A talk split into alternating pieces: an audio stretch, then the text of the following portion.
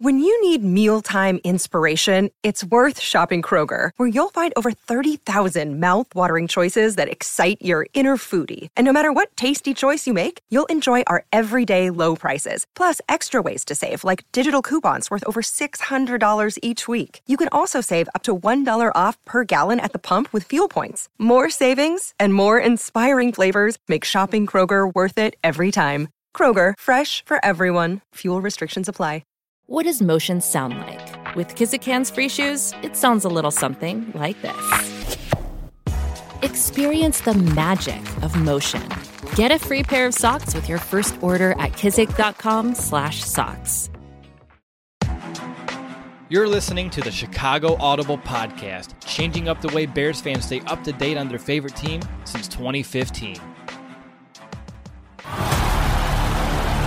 Now get ready because it's time to bear down.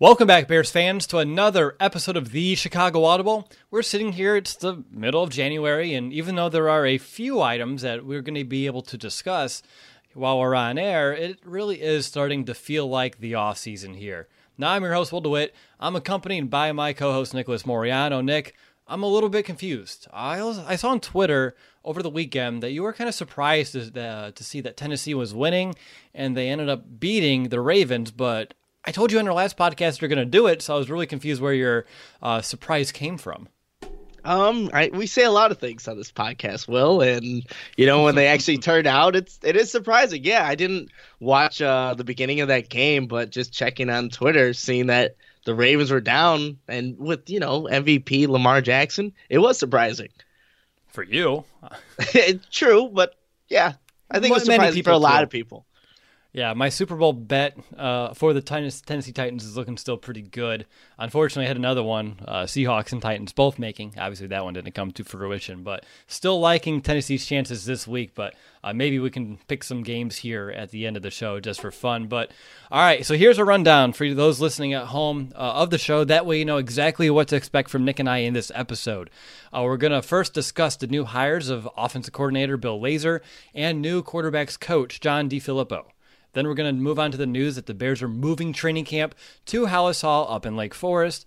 And after all that, we're going to finally, and I at least personally going to say reluctantly, we're going to hand out our 2019 season awards here a few weeks after it's all said and done. But Nick, are you ready to get going? Yeah, absolutely. All right, so let's go ahead and kick off this show with the Bears' decision to hire Bill Lazor as their new offensive coordinator. Uh, this was a move that didn't really garner a lot of positive attention from Bears fans. I was seeing some negativity just all over social media after this news broke, which, I mean, I get why people may not be excited about this hire. Lazor hasn't really done nothing special throughout his coaching career in the NFL. He's found some success with Ryan Tannehill back in 2014, which was Tannehill's best season up until this year in Tennessee. Uh, he also had some success with Nick Foles in Philadelphia during 2013, and also Lazor stint in Cincinnati really kept a lot to be desired, and he didn't really have a job a season ago. I guess one fun fact about him is that he must be smart. He did graduate from Cornell, um, but for those fans of The Office, so did Andy Bernard. So I don't know exactly how much you can even put stock into that. So, Nick, this is a move that I tried a few different ways to kind of get myself excited about uh, fired up about, but I can't. Can you or no? Um, I wouldn't say like fans should be fired up about this. Uh, I guess hire from the Bears. Again, we really don't know what Bill Lazor's responsibilities are going to be now that he is the offensive coordinator. He's not calling the plays. We know that's Matt Nagy, but I think where maybe fans could see Lazor's contributions is going to be probably in the run game. Probably him and Juan Castillo probably being the run game coordinators or just trying to orient a, a run scheme that will work in Chicago. And why I say this is that he does have a big, a, a long history of running the RPOs. Um, and he did that with Cincinnati, and we know that's an area where Mitch Trubisky, you know, has struggled with just simple knowing whether to, you know, hand the ball off when the linebacker flows to a certain area of the field or whether to throw it behind when when that vacated spot opens up that's where I think you'll see the biggest contributions from Bill Lazor. And obviously, you mentioned a little bit of it. He has had a history of just being in the NFL, getting that coaching experience. So you're bringing in another qualified mind. He may not have had like the best success, but now it's a new scenario. Everyone can get a, you know start at ground zero and start start fresh, basically. So yeah, I don't think it's something that fans should really get overly excited about, but I can see why the Bears brought him in. Okay, so you're looking at Castillo as more of the traditional running coach, and then bringing in a guy like Lazor who can you know, supplement some of the razzle dazzle with the RPO. Is that kind of your again? They're not telling us how this hierarchy is going to work, but that's just kind of your assumption based off of some of these hires.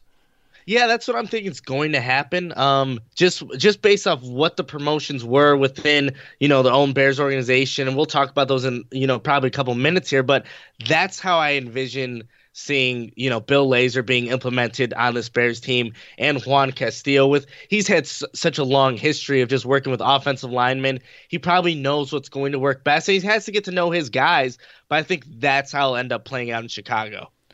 Yeah, that makes a lot of sense to me as well because if Lazor was really more in charge of that traditional running game solo, I'd be a little worried. He hasn't had a lot of success when he's an offensive coordinator of having teams run the ball very well. I think he only had one season uh, with a team that had a rushing DVOA in the top 10, which was 2015 in Miami, which I don't know if that was really him. In 2015, was that Kenyan Drake's year? is that a little too early ahead of my time? I don't I don't keep up with Miami football, so I apologize. Um, that I think it was a little too early, right? Oh, man. Now I'm blanking. Yeah, it feels it feels a little early for 2015. Okay, it doesn't matter to me. It, it, really it really does not but still, the fact that he only had one and the rest of those were ranked at like 13th, 14th, and beyond, uh, he doesn't have a lot of proven success here. Uh, but obviously, something must have clicked during that job interview. He was targeted for a reason. I mean, you can also say this is a contingency plan for the Bears because I know they're looking to getting a Pat Shurmur, and this was maybe Plan B. We don't know. It could have been Plan C. So for really all we know, they're not going to tell us, but they're going to at least try to make us excited about having a Lazor now in the offensive rooms. Uh, anything else you want to mention about Bill Lazor that you found, or any, any other thoughts you have on him? Again, it's so early; we don't need to spend a lot of time on it. We have some other coaching changes to talk about as well, but just curious if you had anything further.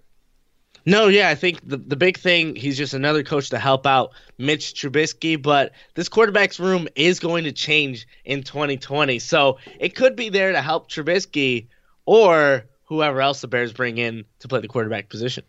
Now, up next, we're going to talk about John DeFilippo. I saw here from Chief Ryback here in the comments that uh, this is a comment saying that he was fired by the Browns, for God's sake, so shaking his head. Wasn't Bill Belichick fired by the Browns, Nick? So was Nick Saban, wasn't he? Weren't they both on that staff? See, everyone's been fired by the Browns at one point. That's just what happens in Cleveland. So I understand that point. But let's go ahead. Let's look elsewhere, and let's get a little bit more positivity and excitement with this next hire. Which again, John DeFilippo. He is the new Bears quarterbacks coach. Dave Ragone gets a promotion. We'll talk about Dave in just a little bit here, Nick. Uh, he's going to get a promotion to the passing game coordinator. So looking at Flip.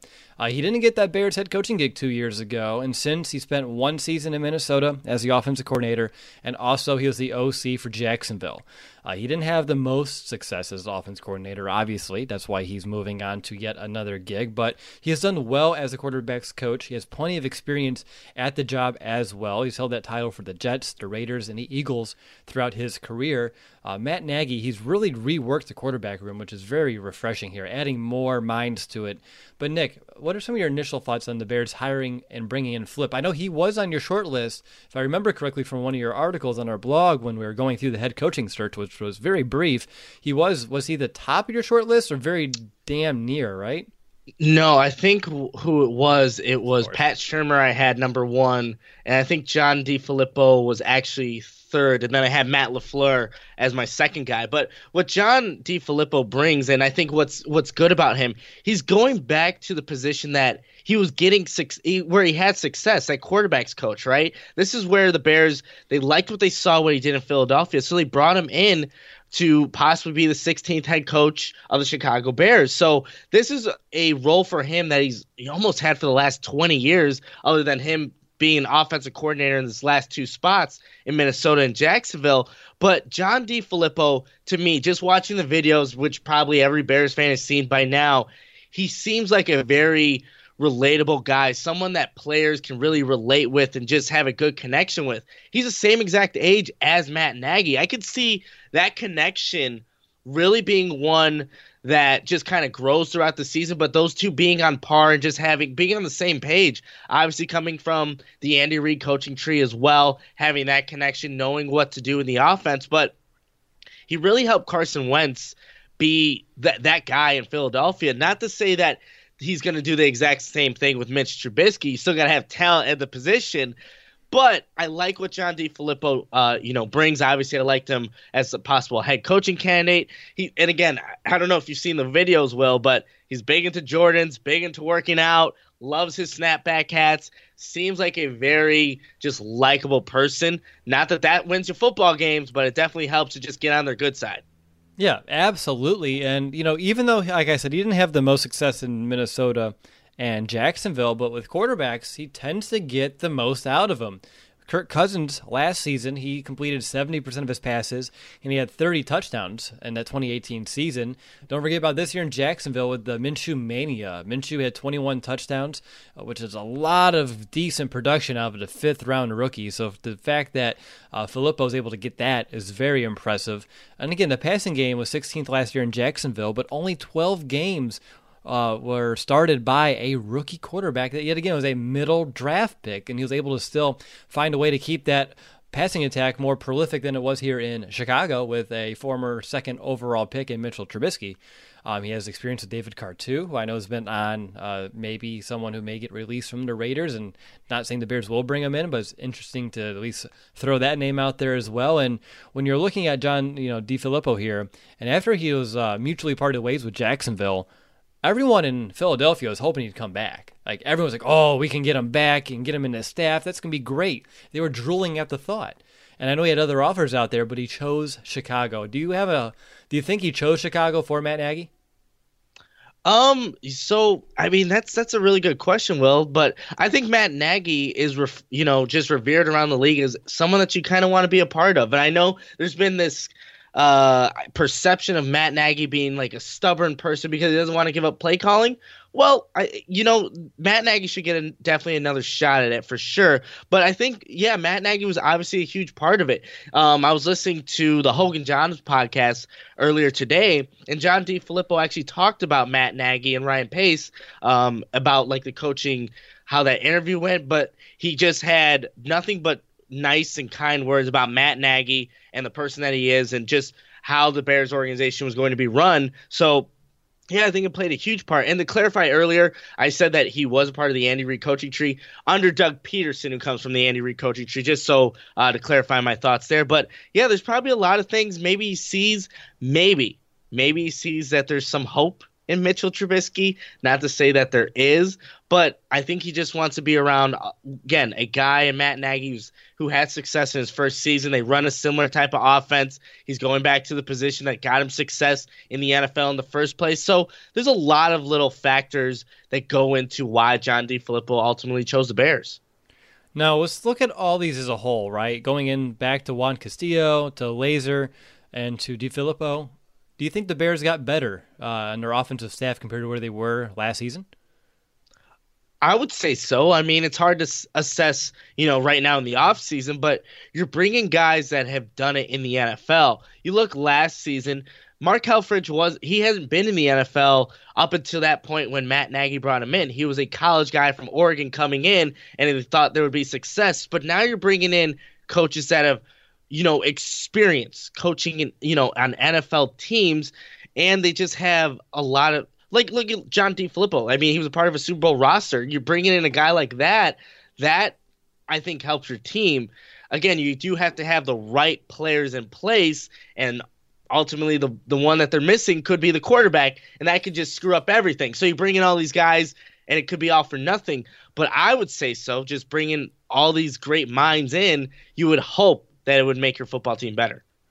Okay, I don't care. I'm going to ask it. It's one of those. Uh, it's one of those questions, like in the last show, Nick, where maybe it's best served for say the franchise, and perhaps even after the fact. But you start looking out here a little bit more, and you talked about maybe the right quarterback's not in this roster. And then after you know the last couple of days, what you hear about Bill Lazor is he has experience with Andy Dalton, and there's a lot of you know murmuring that oh that would be a prime candidate for the Bears to bring in, kind of like Tennessee did with Tannehill. Do you think Dalton could be the Tannehill uh, for us? Um, it could be Andy Dalton. It could be if the Bears find a way to create some more cap space. It could be Nick Foles, who's had uh, the connection with obviously John DeFilippo in Philadelphia. And It could be, you know, it could be a bunch of different quarterbacks, but I do think that they go that route. There has to be somebody else that they're bringing in. Ryan Pace alluded to it in his end of the year press conference that Chase Daniel, Tyler Bray, they're not under contract anymore. This quarterback room is not just going to change with the coaching staff, the players on it as well. Mitch Trubisky will still be on the 2020 roster, no doubt. But I think it is a possibility that they bring in one of these veterans, even like you mentioned, Derek Carr, who also has that connection to John DeFilippo. But it it seems like it's heading that way. It really does, Will. Do you like Foles then? Because he would have a connection to DeFilippo as well as Lazor because he's worked with both guys. Yeah, so I think that's one that you connect the dots, right? It it it makes sense. It's just the price tag, how I, how that would even work out. And he's run he ran he knows how to run the RPO system. That one year, um, he took control or he was uh, the starting quarterback. I think he had 27 touchdowns, two interceptions. He lit he lit the league up, and obviously winning a Super Bowl. So it could be an option. Look, Ryan Pace, if he's going to put all of his chips on Mitch Trubisky, he's nuts. I'm just going to say that right now because nothing that he has shown last season could you know solidify him making a huge move like that. He has to bring in competition because if he doesn't, he's going to be fired. Straight up like that. I'm excited. I, am ex- see. This is when we get going. I, these are the last four to five questions weren't even close to my notes, but then we start talking, we get our brains moving. Uh, this is good stuff. I like to get you a little bit more animated, uh, and when we talk about some players that really definitely uh, did the job. But getting back to coaches real quick, obviously Dave Ragone, he got the promotion, and he was someone that a lot of Bears fans and myself were a little confused why maybe he didn't get the axe. And I called him, I think I called him a cockroach on the last show, if I'm remembering correctly, because he was able to survive John Fox. He was able to survive the latest round of cuts here uh, that Matt Nagy kind of unsued. Uh, so he's still around and he gets a promotion. So obviously he has something special that we really can't see from our vantage point outside of Halas Hall. But any just general uh, opinion on Dave Ragone getting that promotion to passing game coordinator. Does that change anything in your mind, or is that just a way to get uh, Filippo on board and then also keeping Ragone on staff that apparently they like? Yeah, because I think when you look at obviously Mitch and Matt Nagy have you know the strongest connection, but the second person in line would definitely be Mitch and Dave Ragone, and obviously he's been here uh, for a while now, and he's been able to develop that relationship.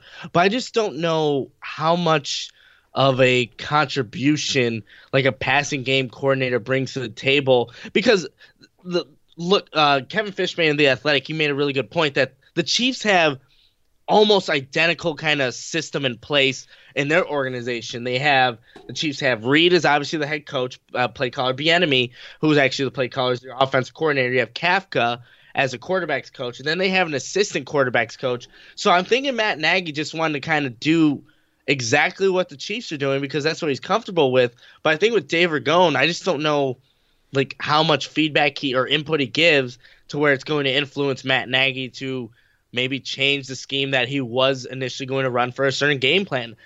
We don't know that. We'll never know that. They're not going to release those details. But it is interesting that he did get the promotion. Was what exactly will he be doing as a passing game coordinator? Exactly. It's it's another office reference, but maybe it's like the assistant to the regional manager, and he's just assisting Matt Nagy there, and he's just a Dwight Schrute here on the staff. I need to get off Netflix or quit watching The Office because that's a couple too many for my liking in one Chicago Bears podcast. But all right, let's move on from coaching staff changes. Again, those are ones that uh, what Vic Fangio said it. What that you know it's the players that win the games, not the coaches anyhow. So let's move on from coaches and let's talk about practice and let's talk about training camp because the next bit of news that we need to hit on before we hand out our awards, uh, training camp, which has been in Bourbonnais, Illinois for the last 18 years. Uh, they're closing that memorable chapter, at least for my lifetime. I've been there for at least 15 of those seasons. They're going to be moving it over to Halas Hall, and we don't know all of the details yet, but the Bears have said that they will still allow fans to attend, and the tickets will remain free, but they will be limited. So it'd be really interesting because I doubt we're going to see those waves of 10,000 plus Bears fans coming to practice. Nick, you've been around the facility, you know. Like, there's just no way that's going to even be happening, uh, which is sad because I liked having, you know, as many Bears fans as possible around these practices. So I'm still kind of digesting the moves to training camp because the kid in me is a little upset just because of the nostalgia, right? I've been going there since I was like, t- what, 12, 13 years old, and now it's a chapter of my life that's kind of ended. Uh, and then, secondly, as a podcast host, too, because we do some camp coverage, and I love to provide that camp coverage. And now that it's moving inside their own facility, I can see them really p- taking that policing that they put upon us a couple seasons ago to another level. Um, but still, that's that's small. That's not really huge here. There's some bigger things to talk about. But Nick, I'm curious your thoughts. I know this cuts down your commute from like two hours each way, two and a half hours each way to like 15 minutes, as long as you get a ticket. Yeah, yeah. So that's the thing. Um, initially, when when I heard the news, I'm like, wow. I will not have to wake up at four or five in the morning to get down to camp uh, in time. I, it's literally, you know, down the road, 15 minutes, the same exact street that uh, Bears Fit's actually on. So the the commute is better, but that's the thing. Will will we even if I do live just 15 minutes away, will I get that ticket? Because they are going to be limited. Halas Hall, if you guys haven't ever been in that direction or in that area, it's a bus- bunch of like industrial buildings, just businesses that are over there. And it's not very big. There's not a lot of parking space. I wonder if there's going to be stuff added on because there's no way you're fitting 10,000 people at practice. It's not happening. So there's definitely going to be a limit on the tickets. First come, first serve, I would assume. And that really does hinder who is able to experience training camp. I know they said they want it, they're still thinking of the fans, trying to get them involved, but how much can they be involved in such a mm-hmm. confined area? And you did mention like they're probably going to be a little bit more strict on you know bloggers and things like that, and I, I would assume they would be. But um, I don't, I don't think that's going to stop us from providing the coverage we that we usually ways. do. We find we a way. Do. Actually, I, um, the guy, the security guy who's at Bourbonnais, he works out at Bearsfit all the time, so I see him constantly, and I feel like he's just watching over. I sometimes wear the Chicago Audible shirt when I'm in the gym, so I think he kind of knows, but he'll definitely be seeing us around when we're we're down training camp for sure. I'm excited about the smaller commute when I'm over up in your end, but yeah, I'm real curious. Like, okay, you've been around the area. You know, like a high school gym, like that's like what, maybe 2,000 people in a high school gym. Do you think we can even fit that inside? Um, so they did add in another parking lot, maybe, and then there are two other fields that they did implement that they did put over there. Maybe I would okay. say that's probably roughly what you're going to be seeing there. So that's not even close to half of what you would get at Bourbonnais on just a regular, you know, practice. Not like a family, like one of the special events they have at Bourbonnais. Just right. a regular kind of practice, you would get eight thousand people there. They won't even get half of that. That's good. This is gonna be a really interesting development to see how it goes. And I know, uh, based off a couple of our friends in the media that's been like you know talking to us at training camp over the years, there are teams like the New Orleans Saints who literally you cannot even have your phone out. Kind of like when we go to the combine, you cannot have your phone out, and if you do, you're out of there. And I hope it doesn't come to that. I really do. If that ends up being the case, and they're making a couple of mistakes here, uh, but that's another topic for a different day. But uh, in terms of training camp, I know this kind of closes a chapter, like I said, uh, Bear Benet, which I can't even say that anymore. But this might be the last time I actually said it out loud, which is upsetting, but that's okay. But do you have any favorite memories of Bears training camp that you want to just at Bourbonnais that you want to kind of relish in for the last time? Yeah, I'm trying to think because I haven't been there as as long, or I haven't been going as long as you have, Will. But you know what I just thought about? We talked about like we were going to start making it a tradition. We're going to go to what is it, the Crab Shack or wherever um, we get the unlimited. Cra- I have the bib actually back there, the Crab Cellar. Uh, is that is that still going to be? We still got. I would still love to go, but it's closer. Um, it is. Oh, that's right. It is a little bit closer, so we can still do that. But I think just at, at Bourbonnais. Uh, you know, I won't ever forget when uh, who was it? Lou Canellis kind of walked in on us when we were about to do our podcast. No, uh, Jeff uh, Joniak. Jeff Joniak, sorry. And I'm like, that that was just again a cool one. We were recording the podcast, you know, live from there. Jeff Joniak just walks by. That was pretty cool. But just I think this past this past camp, we were there so much. You know, whether it was raining or you know sun being down you and it was just the last year. So I'll, I'll never, I'll take, I won't take that for granted because it was always a good time providing the coverage that obviously our fans love to listen to and hear about. Absolutely. I mean, for me, I have a few, especially when I was younger. Uh, like one, I was with my mom, and she was taking photos. And Devin Hester is his first year transitioning to wide receiver, and he just runs a go route. And Rex Grossman, uh, being the guy, Rex Grossman, Jay Cutler, sorry, my apologies, bombing that ball all the way deep uh, outside the end zone. Devin catches it in the back, and you know how there's only that yellow rope that protects you. He just plows over my mom, and then he's like, "Oh my gosh, are you okay?" And like he signed like a ball, and we gave it to her and everything just to like apologize. But she was like taking the photo, and there's one just his helmet like right in the lens, like the last oh, one before she fell back, which was pretty comical. Another one, she met my mom. She was always great, uh, great at camp as a kid. She met Robbie Gould, uh, talking to him underneath one of the uprights, and ended up calling me to make me jealous. And Robbie took the phone, and was like kind of making fun of me not for being there. And by the time I got all the way around the field, he was already having to go out to the field to do some drills. I was like, well, damn it, missed out on that one. Um, and then maybe one of my favorite ones, probably the first time you, uh, you, Brandon, and I were able to kind of go and come together, get in person, and do some coverage. I know we had a couple videos get on Bleacher Report, which was pretty cool as well. But no, Bears fans in general, uh, it's going to be. Uh, you know, I think we're all going to miss Bourbonnais. At least everyone has been able to make the trip down there because it was such a great time with a lot of Bears fans. And I know it's sad, but we have to accept it. And we need to figure out what's next. And I'm excited to see what they can do uh, with having it in Halas Hall. And I've never been, so I'm excited to make that trip because I'm going to make sure I get in on a ticket, Nick. Oh, absolutely. We're, we're I'm sure we'll get on a couple tickets. Um, even though they will be a little bit more limited, obviously, we'll definitely make sure to get down there. We'll just stand outside. Can I have your ticket, please? yeah, I, I wouldn't be surprised if people like sell them on eBay because if they just can't make Don't it, I mean, ideas like the Devin Hester I, bobbleheads someone stole from us at the at the game and are on like eBay for like a hundred bucks. Were they really? Yeah. Jeez. Yeah, I have no idea what happened to those bobbleheads, but still have mine right there. Thank you. you. Got yours. You got yours. All right. So, anything else on coaching hires or training camp, or are you ready to finally hand out some awards for the 2019 season? You know, we've been putting it off for a while now, Will. We might as well get to these awards and get them out of the way.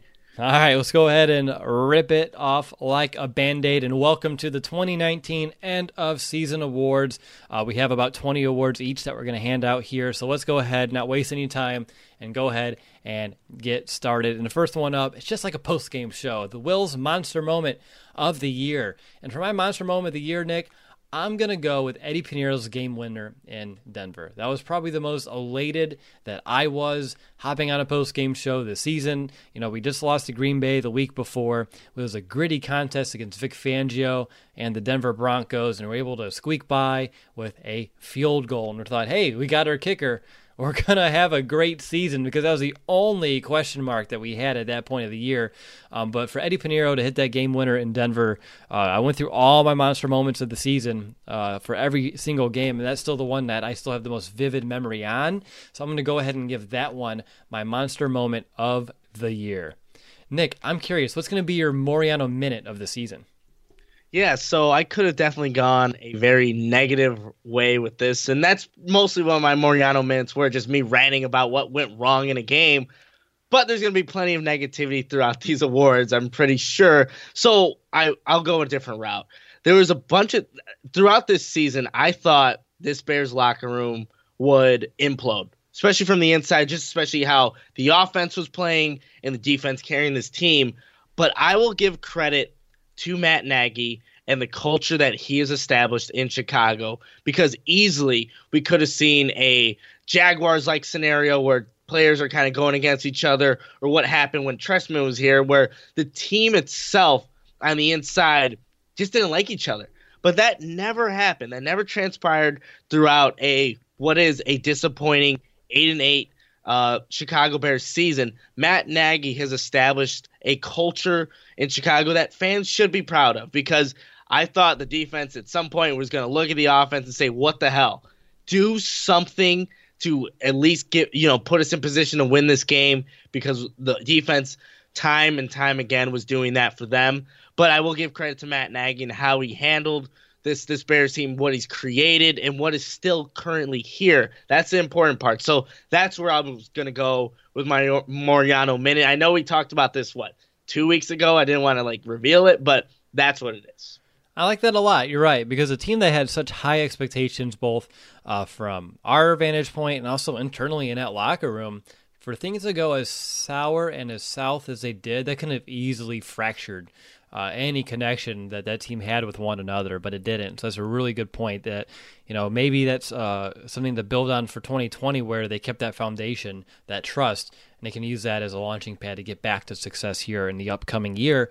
Uh, but Nick, right back to you for your midway mulligan of the year. Yeah, I noticed I didn't even have this one filled out because I must have just missed it. But I know exactly what I would go back to and you know change if I could.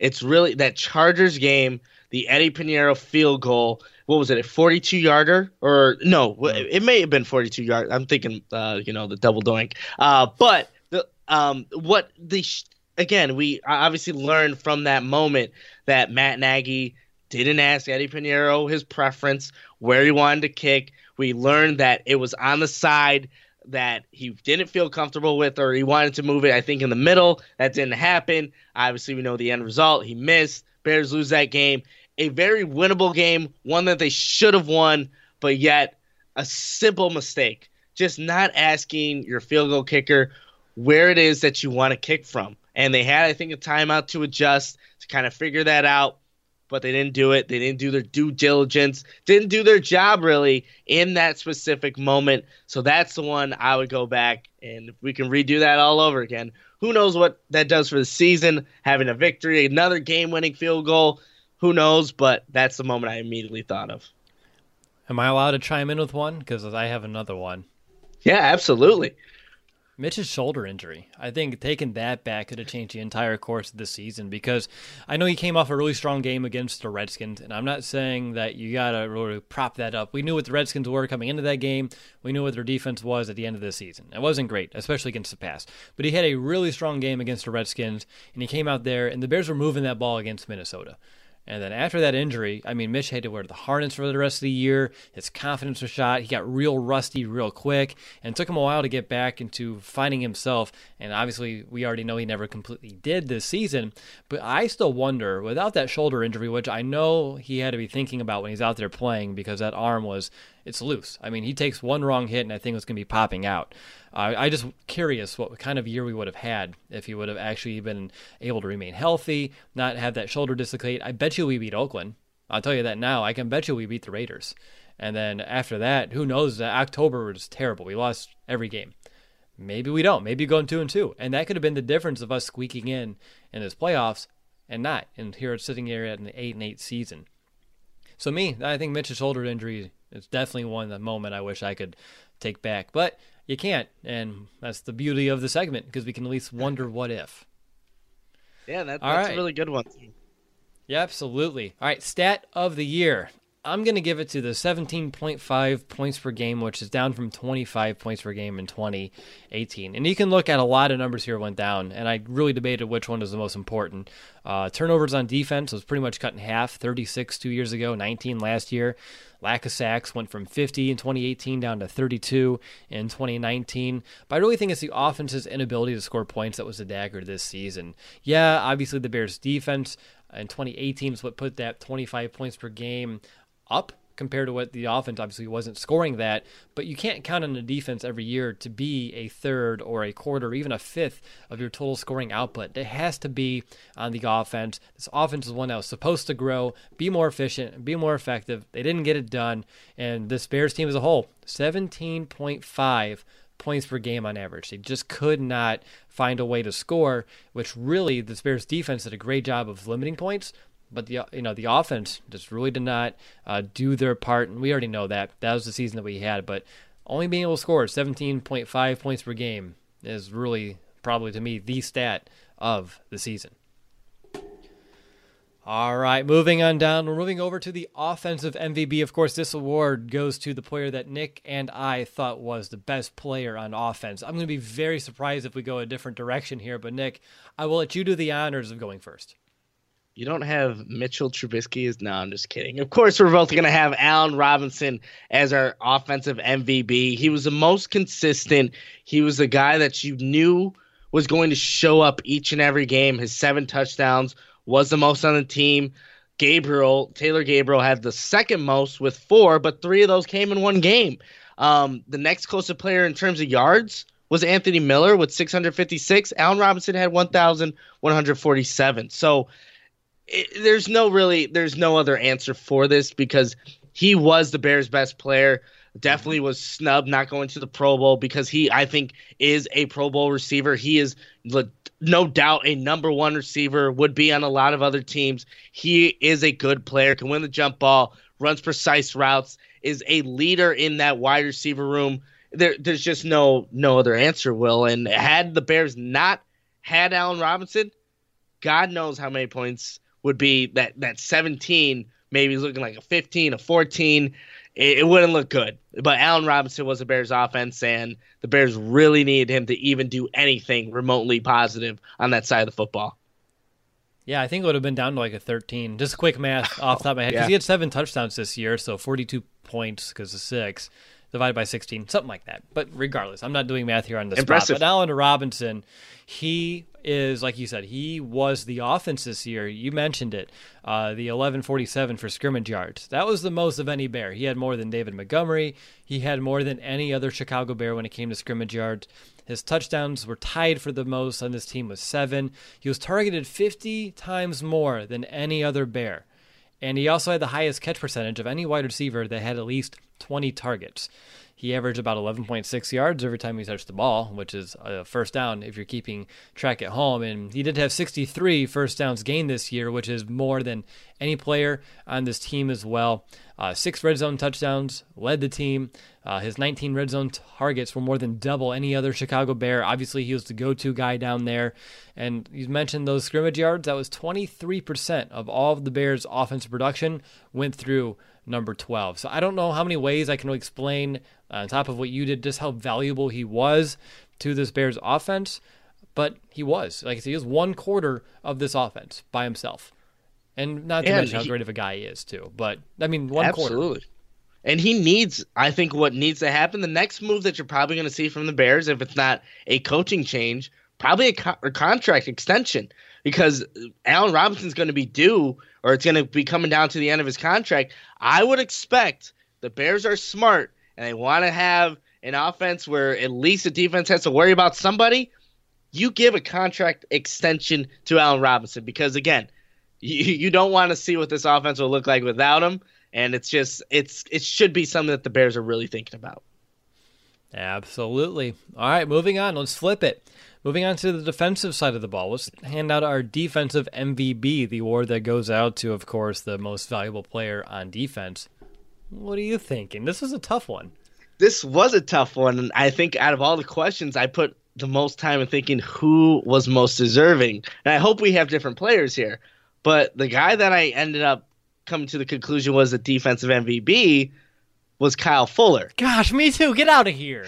What? Yeah, so here's the, the, thing. All right, go for well, it. here's the thing. I, making the argument for Kyle Fuller being the most valuable Bear, similar to Allen Robinson, he I think was the most consistent. Yes, he did not have the season that he did in 2018, where he was an All Pro, had what I think six interceptions, 22 pass, 22 or 21 passes defended, but he played in 99.72% of the defensive snaps, played in 100% of the snaps in all but three games, which was against Oakland, Dallas, and Minnesota, the last game against uh, Minnesota. And then he still recorded three interceptions, 12 passes defended, 82 combined tackles. So the teams were targeting him a little bit more. I think 70 around 70 were solo tackles. So again, he was making a lot of tackles, but consistency is a big thing, and being uh, available is a big thing.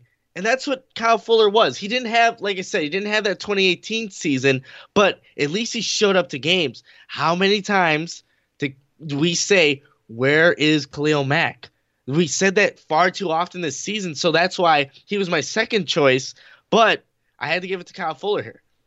Yeah, me too. I literally have the number one bullet underneath Kyle Fuller for me in my notes is consistency. Like done. Like like you said, he was out there for pretty much every snap this season. His numbers were a little down in terms of the passes defense and also the interceptions, but they're so hard to match the numbers that he had a year ago. And he didn't have the pass rush to help him out like he did too. So that really hurt.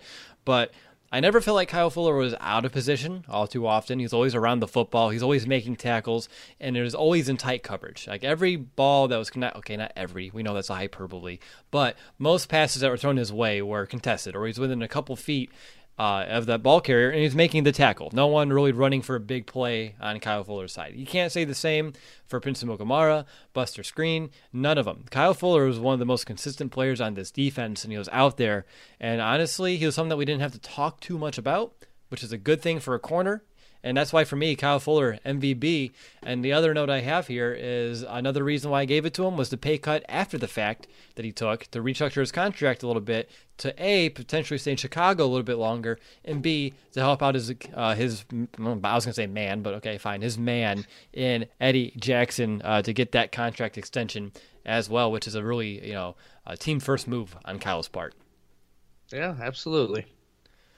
All right, moving on down, we have the Sid Luckman Award, unless the Bears have subpoenaed me and I'm not allowed to use Sid Luckman's name. But this, of course, goes to the best quarterback on the team. I really thought about putting Chase Daniel. I really, really, really did, especially for his game against Minnesota.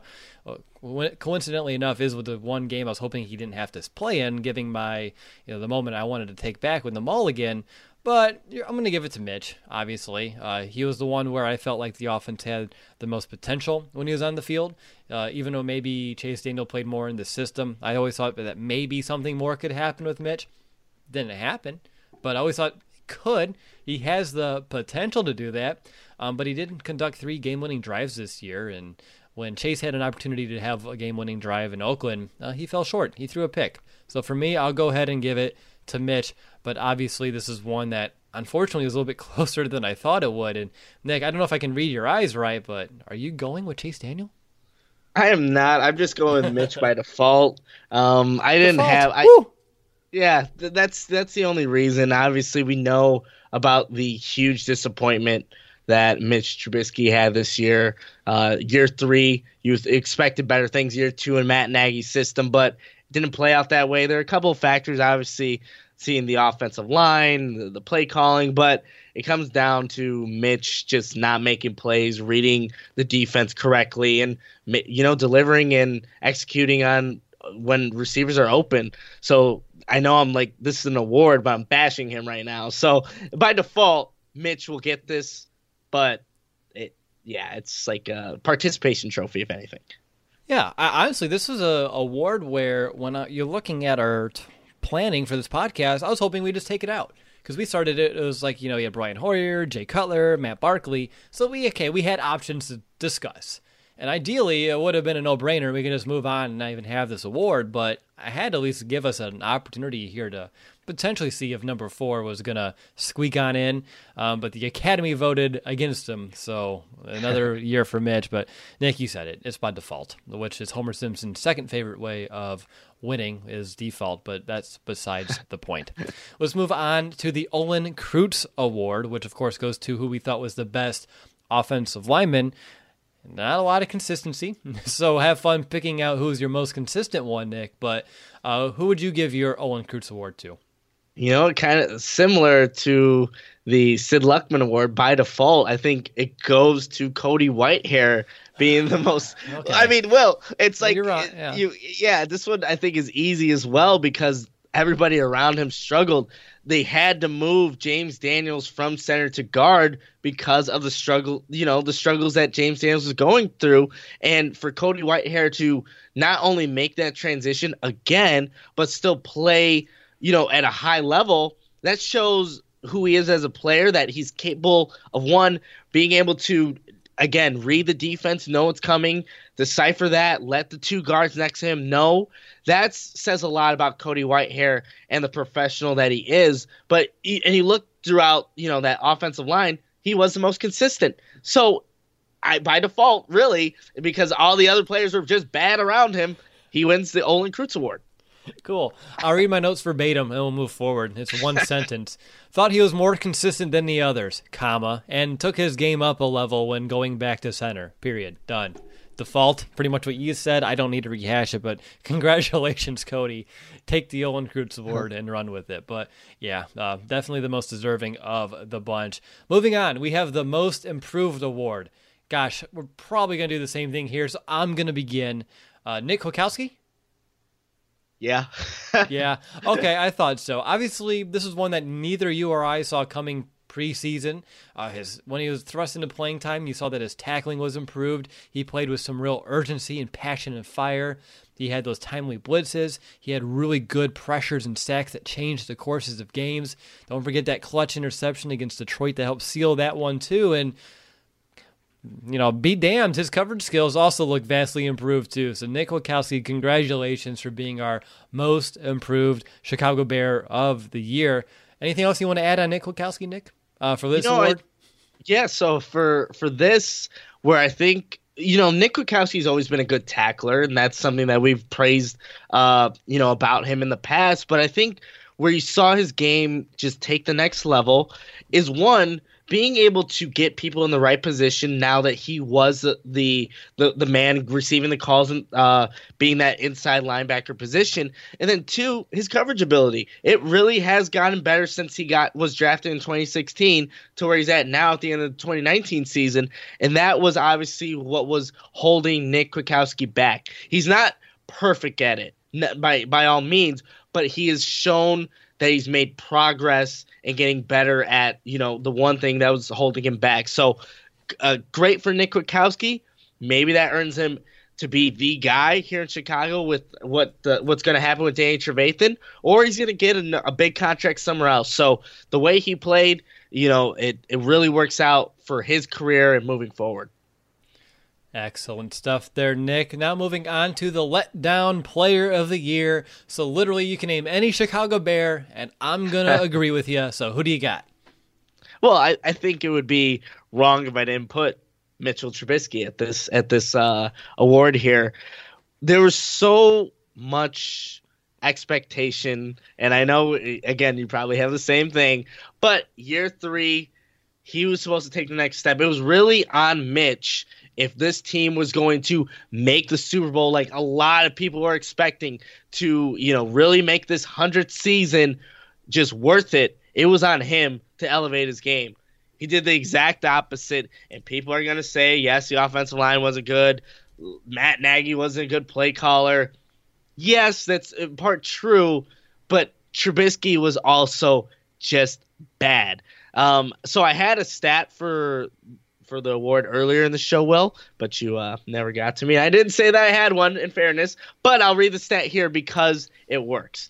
So, according to TeamRankings.com, Mitchell Trubisky ranked dead last in the NFL among 32 quarterbacks with his 6.1 yards per pass thrown. So, you look at this, how does this again affect the team with him having being last, dead last? This shows a lot, which shows that Nagy doesn't have confidence in Trubisky, not airing it out as much. Trubisky it shows Trubisky's comfortability in Matt Nagy's offense and the lack of deep shots and the ability to hit them, basically.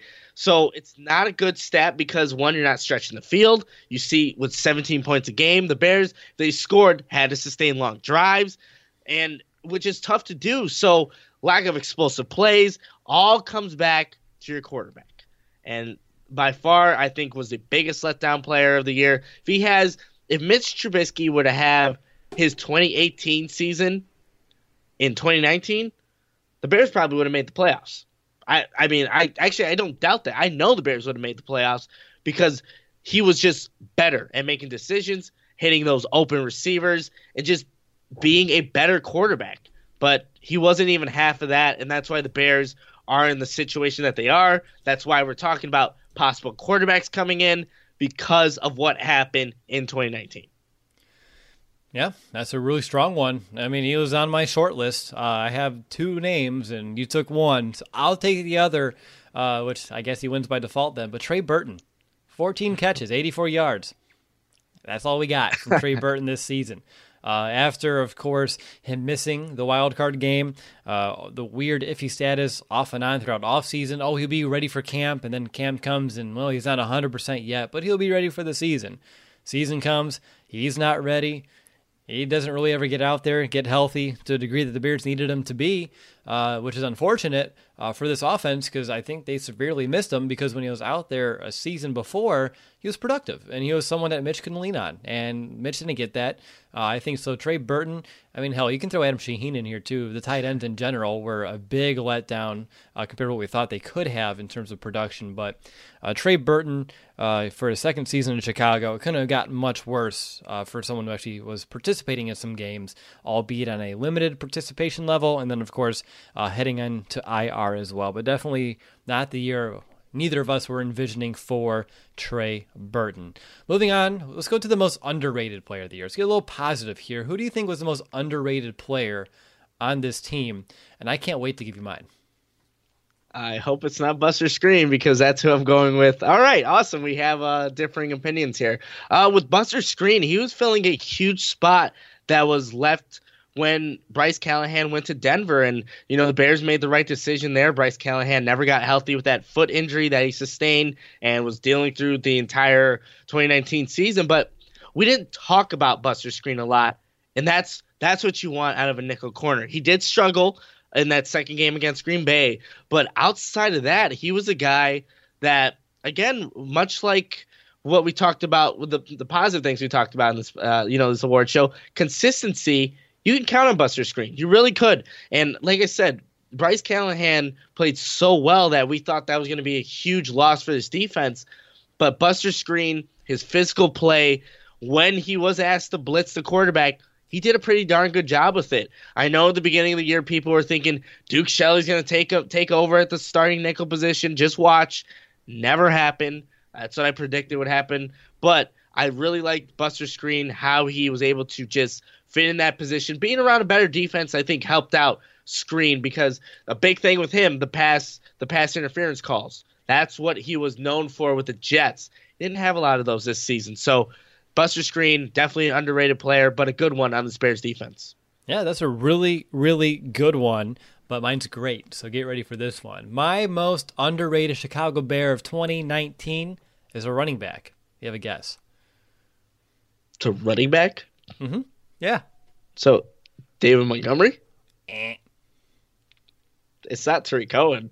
No, keep going. Uh, Cordarrelle Patterson kind of plays running back sometimes. He kind of did. You're really see. This is how underrated this guy is. Keep going.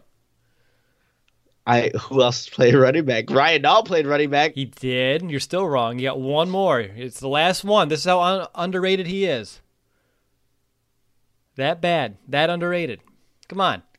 Kerrith Whyte was on this team for a little. He bit, was. You're missing one name. Who the who? Come on, somebody in the chat, say the name already. Right there, I have no idea. Mike Davis. Oh, jeez. Yeah. Wow. Yeah. I forgot you know why he's guy. underrated? Because we were able to cut him, and we got that fourth round comp pick. That's that was really good value. No one's ever going to remember Mike Davis, the Chicago Bear, but we may remember whoever that fourth round pick ends up being. So you know, looking that's at this that's an area where Ryan Pace has actually hit on the fourth round. So maybe. See, I thought this was a good one. That was an outside the box answer. Yeah, Oh yeah, definitely. And no one in the chat. Thank you guys. Like, you know, No one back me it up. for you. But seriously though, like no one's ever gonna remember Mike Davis, the Chicago Bear, ever. Like give it a year, and no, you couldn't even remember he was on this team. Like he was that abysmal, but such to a degree where we cut him and we're going to get a fourth round pick out of the deal. Thanks, Adrian Amos, uh, for that one as well. But I'm really excited to see if that fourth rounder can turn into something.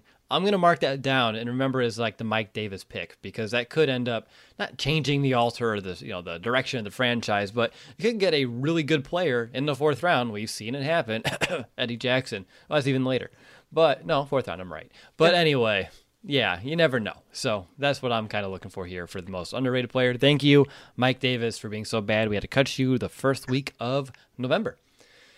All right, moving on to the most overrated player. And guess what, Nick? Mine's a running back.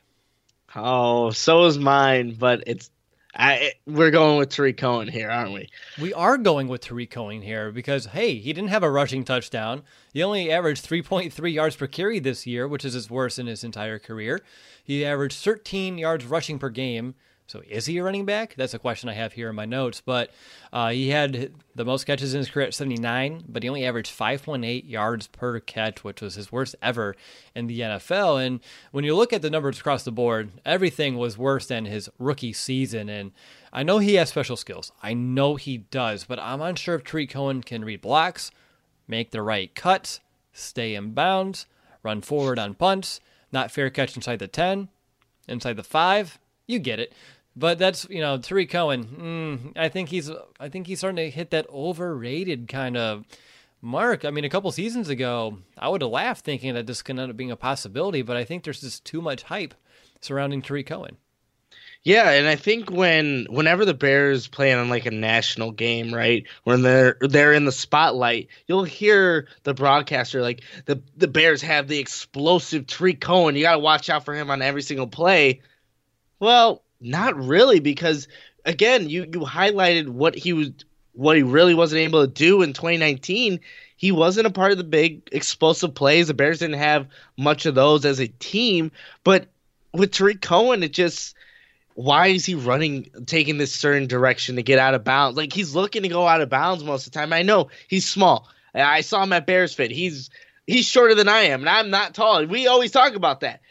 But it just seems like the Bears look, Matt Nagy really wants this team to kind of look and feel like the Chiefs and wants to make him his Tyreek Hill. He's not that player. He's not. And when a good I mean, going with that, is he a running back? Is he a receiver? He has more receptions, but that's not the position he plays. He's like he's that tweener guy. You just don't know. You're trying to give him the ball, but he doesn't know what to do with it or how to get the most out of a given play so yeah, I would definitely go with Tarik Cohen as being just the most overrated guy because I feel like every broadcast you have to get the ball to Tarik Cohen. Tarik Cohen can make great things happen when he gets the ball in his hands. He just hasn't shown that consistently. I remember someone used to say that a lot in 2018 on post game shows. Is that me? That was you. That different year, different season. It's okay. what I think's happened with Tarik Cohen is I think the NFL's caught up to his physical skills. They know what he expe- like to expect out of him, but it's his football IQ and his awareness that's really holding him back from taking his game to another level. It's just this boneheaded mistakes, his inability to read. If he catches a screen pass, he can't read the blocks in front of him. He's outrunning his blocks. He's going the wrong direction towards the sideline when he's supposed to cut inside. We can go on and on, but I'm not going to do it today to Tarik Cohen. But he is, to me and to you, the most overrated Chicago Bear as of today. Moving forward, the next award on our list is the Toughest Dude Award. And if you don't have Akiem Hicks, Nick, you're off the show. Mm, yeah, I have Akiem Hicks. I figured. I, I, mean, I mean, Green Bay game. Green Bay, exactly. That's all it is. That's all I have to say. The Green Bay game. It's the flu game of Michael Jordan. We'll call it the elbow game from Akiem Hicks. That's all we need to say. Yeah, I mean, he. You just saw the defense. They kind of rallied around when he came. They rallied when they saw that Akiem Hicks was in the starting lineup. He was getting he was the one getting to Aaron Rodgers despite coming off that elbow injury and you see him in just pain. He's wincing. He's coming back in though. That's just yep. who Akiem Hicks is and the Bears are a far better defense when he's in the lineup, but him just even being able to battle through that injury that he sustained uh, when they played the Raiders in London, come back for the game against the Green Bay Packers and play the way he did it says a lot about Akiem Hicks' character, the way he plays the game, and just who he is as a person. That's all. That's all you have to say. I mean, that's really it. That game embodied Akiem Hicks to a T, and I think he's been the toughest dude for at least one of us on this show every season since we started doing it. Um, but yeah, that game is just the epitome of toughness, and you don't see that in today's NFL all too often. You knew that elbow was probably not even at sixty percent. I mean, it barely can even hold up, but he still went out there and he wanted because he loves the game and he loves playing with his team and he loves being out there and playing for the Chicago Bears defense. And yeah, you got to give it to him here. All right, uh, coming up, we got the duh. I said the duh, which is horrendous of me, but duh underrated coach of the year. I guess I shouldn't use duh too much considering our history. However, uh, are you going with someone with the first name of Mark? Does he coach the inside linebackers by any chance? He, he does. He, I knew we were going to be two in sync, and we should have probably shared notes to divide it up. But it's okay. Obviously, Mark DeLeone is the most underrated coach of the year. Yeah, and it's because of what he had to deal with throughout the year. Right. You have uh, Danny Trevathan and Roquan Smith both go down, um, and with three games left in the season, it's Nick Kwiatkowski and Kevin Pierre Louis as the starters, and it always seemed like those two guys were always prepared. The Bears defense didn't really miss a beat with those two guys as the inside linebackers, and again, credit to coaching, credit to Mark DeLeone, however you want to pronounce his last name. He did a fantastic job. First season with the Bears. He worked with Matt Nagy in Kansas City from 2013 to 2017. So we wanted to bring him over. Great move because you saw how these back. How personalized can a financial plan be when it's created by one of those robo advisors? Plugging in standard algorithm to calculate insurance need and future wealth of random human client Robots don't know you. We do. At Farm Bureau Financial Services, getting to know you always comes first. Together, we'll create a financial plan based on your specific goals. Find a local Farm Bureau advisor at fbfs.com/protect. It's your future. Let's protect it.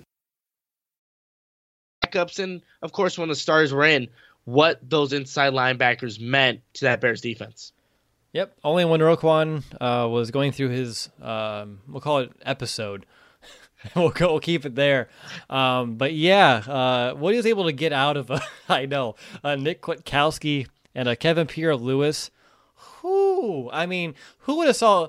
I mean, we talk about Nick Kwiatkowski being, you know, the surprise player of the year or the most improved. Sorry, However, we have surprise player of the year coming up. I may have tipped my hand. However, uh, KPL Kevin Pierre Louis, is someone uh, who is very much uh, on that same level because he was playing some elite football down the stretch, and he was someone who's fourth on this roster. You know what? That's more than talent. That's good coaching and good preparation, and really just knowing how to get the most out of your guys. Because after Danny Trevathan went out and Nick Kwiatkowski kind of took over, it was you change that role a little bit. And then Roquan Smith goes out, and then the roles of both inside linebackers changed again drastically. They're blitzing, they're coming in there. They knew how to get the most of those guys, and it really worked really well.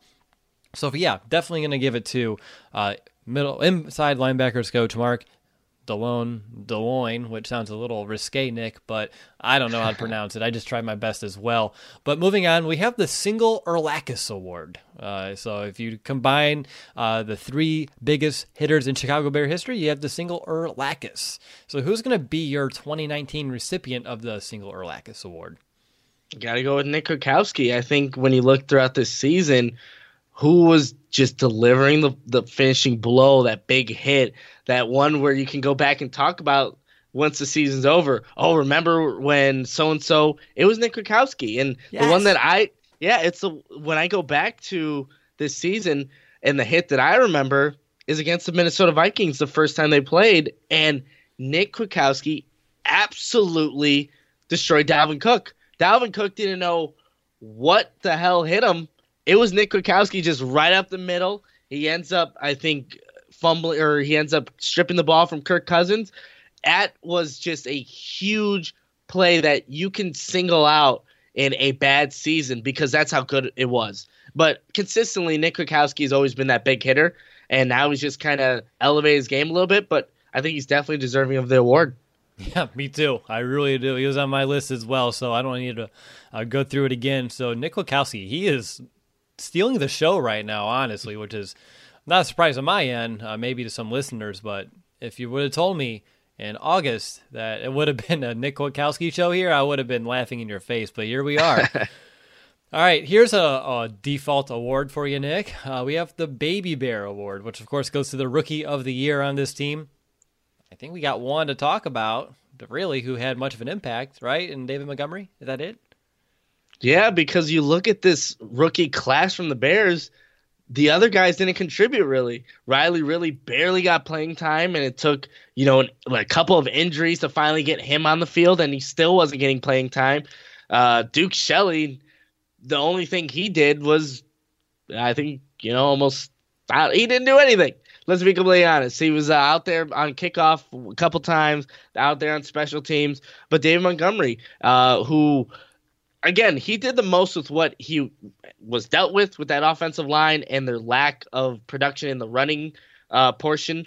And he still was able to gain yards, and I think he's going to be a really good running back for the Bears. I really do. Um, what he, what happened his rookie year is not representative of what he's going to do the years come because he is a good running back. He can make people miss. They need to get him more involved in the passing game as well because I think he is capable of that. But yeah, again, another award kind of given to by default because nobody else really showed up this season. Default. but all right. We have a few more here, and then we're going to close out the show. We have the Richard Dent Award next, which of course goes to the best pass rusher on the team. I talked about the man stealing the show. It's going to me, Nick Kwiatkowski. Uh, he tied. He had three sacks this year, which doesn't sound overly impressive, but think about it. He's playing inside linebacker. He didn't play the entire season, um, but he still found himself tied with Leonard Floyd uh, with those three sacks. Uh, he had more sacks than Roquan Smith. He had more sacks than Aaron Lynch. He had more sacks than Akiem Hicks. He had more sacks than Eddie Goldman. He had more sacks than Bilal Nichols and also Danny Trevathan. I mentioned it earlier. Uh, this not just the three sacks, but they were very timely sacks. It changed the courses of the games. I think honestly, uh, Kevin Pierre-Louis may have been my runner-up here too, as well in terms of pass rushers. But I'm going to give it uh, officially to Nick Kwiatkowski. How about you, Nick? You know who he didn't have more sacks than Khalil Mack, and I put Khalil Mack ellipses, I guess. And look with with Mack, I think uh, obviously he, he has a lot of attention on him, and it doesn't help when the opposite guy on the other side, Leonard Floyd, isn't doing anything else, and the guy in the middle, Akiem Hicks, wasn't there for most of the season. But he did have eight and a half sacks, which was the most on the team. And according to PFF Chicago Bears, opposing offenses use extra blockers to chip Khalil Mack 58 times in 2019, the third most of any edge rusher in the NFL. And he did finish at 12.7% win rate on pass rushes against two or more blockers, and that was just outside the top 20. Look, you expect more from Khalil Mack, no doubt about it. But just in terms of, you know, what he was able to do when he had the right opportunities, I guess, he, I would say he's the best pass rusher. And and like I said, I put I guess afterwards because really, when you look at this team, there wasn't any consistent pass rush from anybody, and that needs to be fixed next season. The Bears don't have a pass rush. You see what it does to this defense with the takeaways, the sacks, just the overall dominance. They were still a good unit, but they need more to come from their front seven. So I'll give this. I'll still give this award, even though it was a down season for Mack. I'll still give it to him. All right, moving on to the surprise player of the year, and what I love about this award it's up to interpretation. You can have a negative surprise player of the year. You can have, of course, a positive surprise player of the year. You can be surprised in multiple ways, Nick. But uh, over to you. Who's going to be your surprise player of the year? You know, I didn't even think about it like that. I thought surprise player in a, in a positive way, and I'll give it to my guy Nick Williams. I mean, second on the team with sacks with six. Um, when Akiem Hicks went down, he stepped up initially. He was that guy that was trying to create some pass rush, filling the running lanes. Uh, Bilal, Bilal Nichols didn't have much of an impact this season. Goldman did, you know, somewhat decent, but it was, well, it was um Nick Williams that was constantly showing up on the stat sheet, and just to show up on a defense that was missing some guys, that was huge. Um, and I think when you look at this defense, they rank number four in, in scoring defense. I think you can attribute some of that just to Nick Williams being able to, you know, pressure quarterbacks to get the ball out a little bit quicker, to not allow Dalvin Cook and some of these good running backs that they face to get those rushing lanes. But I didn't expect Nick Williams to be a factor in this Bears defense, more so an alternate guy that's in the rotation. But he surprised. He he turned some heads this season for sure, and it would be nice to get that con- you know consistently now. Maybe not six sacks, but someone that you can put into the game and feel comfortable with. You know what? I'm gonna change mine on the fly, which is really fun because you went positive, and I was like, I want to be different, and I want to make mine negative. Why not? Just to just be a devil's advocate, as Brandon uh, would say here on the show. I'm gonna go with the defensive tackle. I'm gonna go with Bilal Nichols he surprised me for uh, the league, like in a bad way. Uh, he had more than uh, he doubled his game started. He had six as a rookie, up to twelve, uh, and he appeared in one less game overall. I know he was hurt, and that's why I'm taking some of these for granted, uh, or with a grain of salt. But even though he still started double the amount of games that he started as a rookie, but his tackles went down from 28 to 27. His tackles for loss went down from five down to one. His quarterback hits went down from seven to two. And of course, he went from three sacks as a rookie to a big old goose egg on the stat sheet in terms of getting after quarterbacks and taking them down this year. Bilal Nichols is someone who we thought was ascending, a very a guy who's going to be able to take a big next step, and we thought he can anchor that spot um, opposite of Akiem Hicks all season long. Like we thought, you know, you don't need Roy Robertson Harrison and John Bullard when you have yourself a Bilal Nichols. And that wasn't the case. Like you said just two minutes ago, it was Nick Williams who ended up being that best defensive tackle for the Bears outside, not nose tackle, but the, the defensive edge. Three fours are weird. They're technically in a tackle position. But yeah, Bilal Nichols, uh, someone who I thought would have a much better season than he ended up having. Uh, and yeah, uh, he could have been a letdown player of the year, but I think we had higher expectations for Mitch, which is why he was able to get that amazing award here towards the top of the program. But moving on Sir Nick. We have three more to get to. And the third to last one is going to be the Golden Boot Award. That's right, Robbie Gould, G O U L D N D E N, Boot Award, aka Get Out of Town. So if there's one player in this team that you just want to give them the boot and say, Get out of here, we don't need you in 2020, we'll be better off without you, etc., etc., who would you give that to? Uh, so I, looking at this, I, I, had two candidates here, but I'll, I'll, go with my one guy. I think Adam Shaheen is just a guy that you look at this team, they're probably going to be better without him because you don't know if he's even going to be available in the first place. He hasn't shown that he can consistently be on the field. He is tech, he's still under contract, but the Bears are going to bring in competition. No doubt about that. Whether it is through the draft or free agency, there will be some other tight ends on this team. And Adam Shaheen is really going to have to prove to this coaching staff, to Ryan Pace, that he is worthy of being on this roster. And I just don't see it playing out. He he does great at training camp, Will. We've seen it sometimes where he's able to dominate, make these incredible catches. But once it gets to the regular season, you don't hear from Adam Shaheen ever again. It looks obviously it's going to go down as a bust for Ryan Pace in that second round. But this is a guy who you just look at what he, he hasn't been capable of doing in the NFL, staying healthy and producing. That's deserving of the Golden Boot Award. I like it a lot. Adam Shaheen, aka the future Chipotle franchise manager at a location coming near you, potentially. Uh, we'll see how that kind of goes out for him in his career. But for me, I think I'm going to go with so Prince Amukamara. It's interesting. I know we don't have a lot to uh, right now, like Kevin Toliver, he could very well be the guy behind him to kind of step up in his place. We talked about that in the podcast as well. I just think for what you're paying Prince, you should be able to get a lot more in return. And I think you can find someone either in the draft or free agency or in house right here with Kevin Toliver who can fit the mold. And there shouldn't be much, if any, of a drop off. So for me, this is more of a value perspective. I love who Prince is off the field. He's a great guy, but uh, I think when you're looking at the secondary this year, he was definitely the weakness of it. And so if I'm looking at the Bears organization and uh, something that you always wanted to work on is taking your weakness and turning it into a strength. So for me, uh, one big weakness would be Prince Amukamara in that cornerback position. So it's time to find a way to bolster that one. So for me, going to give that one the golden boot. Sorry, Prince. All right.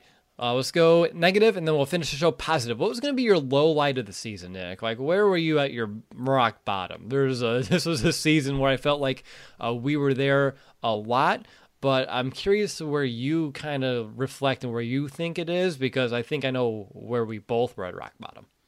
I think when I really look at this 2019 season, go back to the month of October. That whole entire month was a low light for this Bears season. I, they go 0 3, start and they start that with a 24 to 21 loss in Oakland, just an absolute dud in London.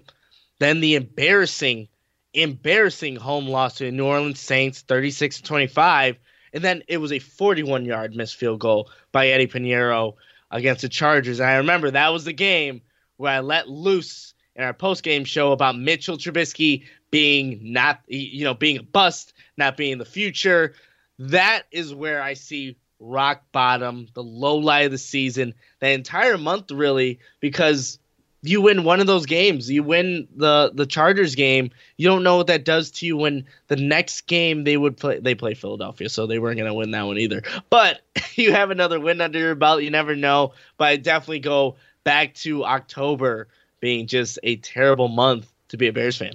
Yeah, October was dreadful. I think the lowest though was right after the Eagles lost. Right, you see Jordan Howard do some good things in that game, and you know you just let him go this off season.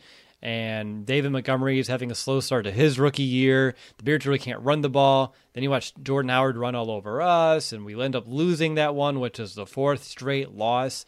And I remember going into the next week, it was what Detroit right after that. I don't have the schedule up in front yeah. of me, but like okay, it's Detroit, but like the energy in our shows were down. It was just like we don't want to like how do we explain yet again why the Bears should win or can win when they haven't shown us any reason to. So it made our jobs a little bit more difficult as well. But yeah, that October, and I think for me was that loss to the Eagles, which is like the cherry on that cake of yeah, this that's this is like it can't get much worse than this. And I'm glad they kind of went on a mini roll afterwards to kind of get us bounce back in the right direction. But that was a very tough six week stretch when you talk about the beginning of October throughout the bye week and then of course losing to the Eagles. So yeah, those six weeks it was uh, tough sledding. So definitely the a low light of the season is just going to be that entire month and a half, uh, which is sad that it had to be such a large one, but that's kind of the case that we're in. And last but not least, let's end our awards with our best moment of the year, which I guess is almost a rip off of the monster moment of the year, but I let you to have a choice of what your favorite moment this year was. I do have my backup for this one, which wasn't my monster moment of the year, but what was your favorite moment of the year? I think it was just look, I wasn't happy with the result by any means, but being able to go to that that Chiefs Sunday night game, you, Will Ingles, Jonathan, like that was a that was a great time. It really was, and you know, it shows that you know, despite the, result, we could still have a good time being at Soldier Field, just again experiencing the game and just being able to take Jonathan there, which I, I, remember him saying that he hadn't been to Soldier Field in a very long time, and just to experience it uh, with him, that was awesome. I forgot what the bar that we went to before that was. I, uh, the name is escaping me. The food was great though. The atmosphere, fixing your light up sweater, like that whole entire situation. Again, it was all great and just you know a positive in what was a disappointing season. So that's what I come back to as being something that I really enjoyed. And anytime you know we can get together, Will, it's always a good time. Um, as usual. But yeah, that's definitely the moment that I look back on where it's like, yeah, eight eight season. I still go back that and do that over again because again, it was great. That was a great night. That was a great time in general, and that's a, that means a lot that you would say that, considering that night got you sick and you still have not gotten over that cough. yeah, it's still here, but hope I got the right medicine now. It's only a matter of time. I hope. You hope. Yeah, hope. Uh, for me, real quickly, if you're looking at uh, on the football field, best moment of the year for me, probably Mitch's 23 yard scramble touchdown uh, against the Dallas Cowboys in that fourth quarter, which kind of put the final nail in the coffin for that game. Because, hey, the season was still alive at that point. We needed a big play. Mitch delivered uh, with his leg. So for me, that was probably my favorite moment of the year because it felt like Dallas is starting to creep back in. And you know how this Bears team and this season has gone. I was like, okay, we're gonna find a way to lose it. But Mitch decided to put it, uh, call his own number and get that thing done. So for me, that was one of my favorite moments watching this Bears offense and team really all season long. But yeah, Nick, you're right. The actually being in person and having the whole spectacle for a night, and it wasn't even that cold. It was a really good time. No, yeah, it really was. All right, and that's it. That's the 2019 end of season awards. Not too bad. I don't know why we pushed it off so much. It's actually kind of fun uh, venting about last season as well. But to close the show, Nick, I just need two team names. Who's going to win the AFC and the NFC championship? Uh, NFC is obviously going to be the San Francisco 49ers because even if I wanted the Packers, you know, if I thought Wait, they were going to win, no, no, no, sorry. If I thought they were going to win, I wouldn't Oh. pick them. And then I'm going to go with the Kansas City Chiefs. I think the Tennessee has had a nice run. They really have. They've knocked off Brady, knocked off the MVP and Lamar Jackson, but I think it ends here facing Patrick Mahomes. So you'll see a Chiefs 49ers Super Bowl. You're halfway right. It's going to be a Titans 49ers Super Bowl, and Tennessee's running the table here. It's a lot of fun. No, like I said last time, I really like Tennessee right now. They're playing really good defense. They could run that ball, Derrick Henry, and they're just a physical team. They're everything I wish the Bears could be, honestly. I think that's what it is, right? Like just a good enough quarterback to get the job done. They don't make many mistakes, and they just take care of business. So I kind of relate to this as a Bears fan, but uh, I think that's how it all shake out. We can uh, definitely uh, reconvene in a week to see who's right and who's wrong, but uh, we'll find out. All right, so that's a wrap, like I said, for the awards, and of course for some of our talks here early. And I think officially, Nick, you have one other point you want to bring up, and I'm sure Just- you're going to promote your trip, aren't you? Uh, that and also, Oh, so yes, um, I will be in Mobile, Alabama, Tuesday and Wednesday for the Senior Bowl. Um, if anybody has any prospects that they're kind of looking at for me to just keep an eye on, maybe put in a comment or just you know post on uh, Twitter on our page. But also, I'm going to be doing a lot more writing as of right now, and I just kind of want to know what you guys want to see in terms of content. So if you guys can maybe comment on here, we'll probably post something on our Twitter page. But yeah, what do you guys want to see in terms of content? I'm going to be doing a lot more writing, and I want to, you know, produce something that caters to our audience. So those are just the last two things I wanted to say before we end the show. But yeah, take it away, Will. Take it away. All right. So, yeah, uh, obviously, if anything breaking and huge comes, Nick and I will kind of reach those airwaves a little bit sooner. If not, I'm assuming we'll be back next week as we need to start beginning our state of the franchise episodes. We need to break down this team in all three phases, uh, find out uh, what we need to do moving forward. And that's the point of the state of franchise find out where we sit currently and start to begin planning to make this team. Uh, capable of a deep run next season. Uh, so until next time, uh, enjoy championship weekend, and of course, bear down, Chicago.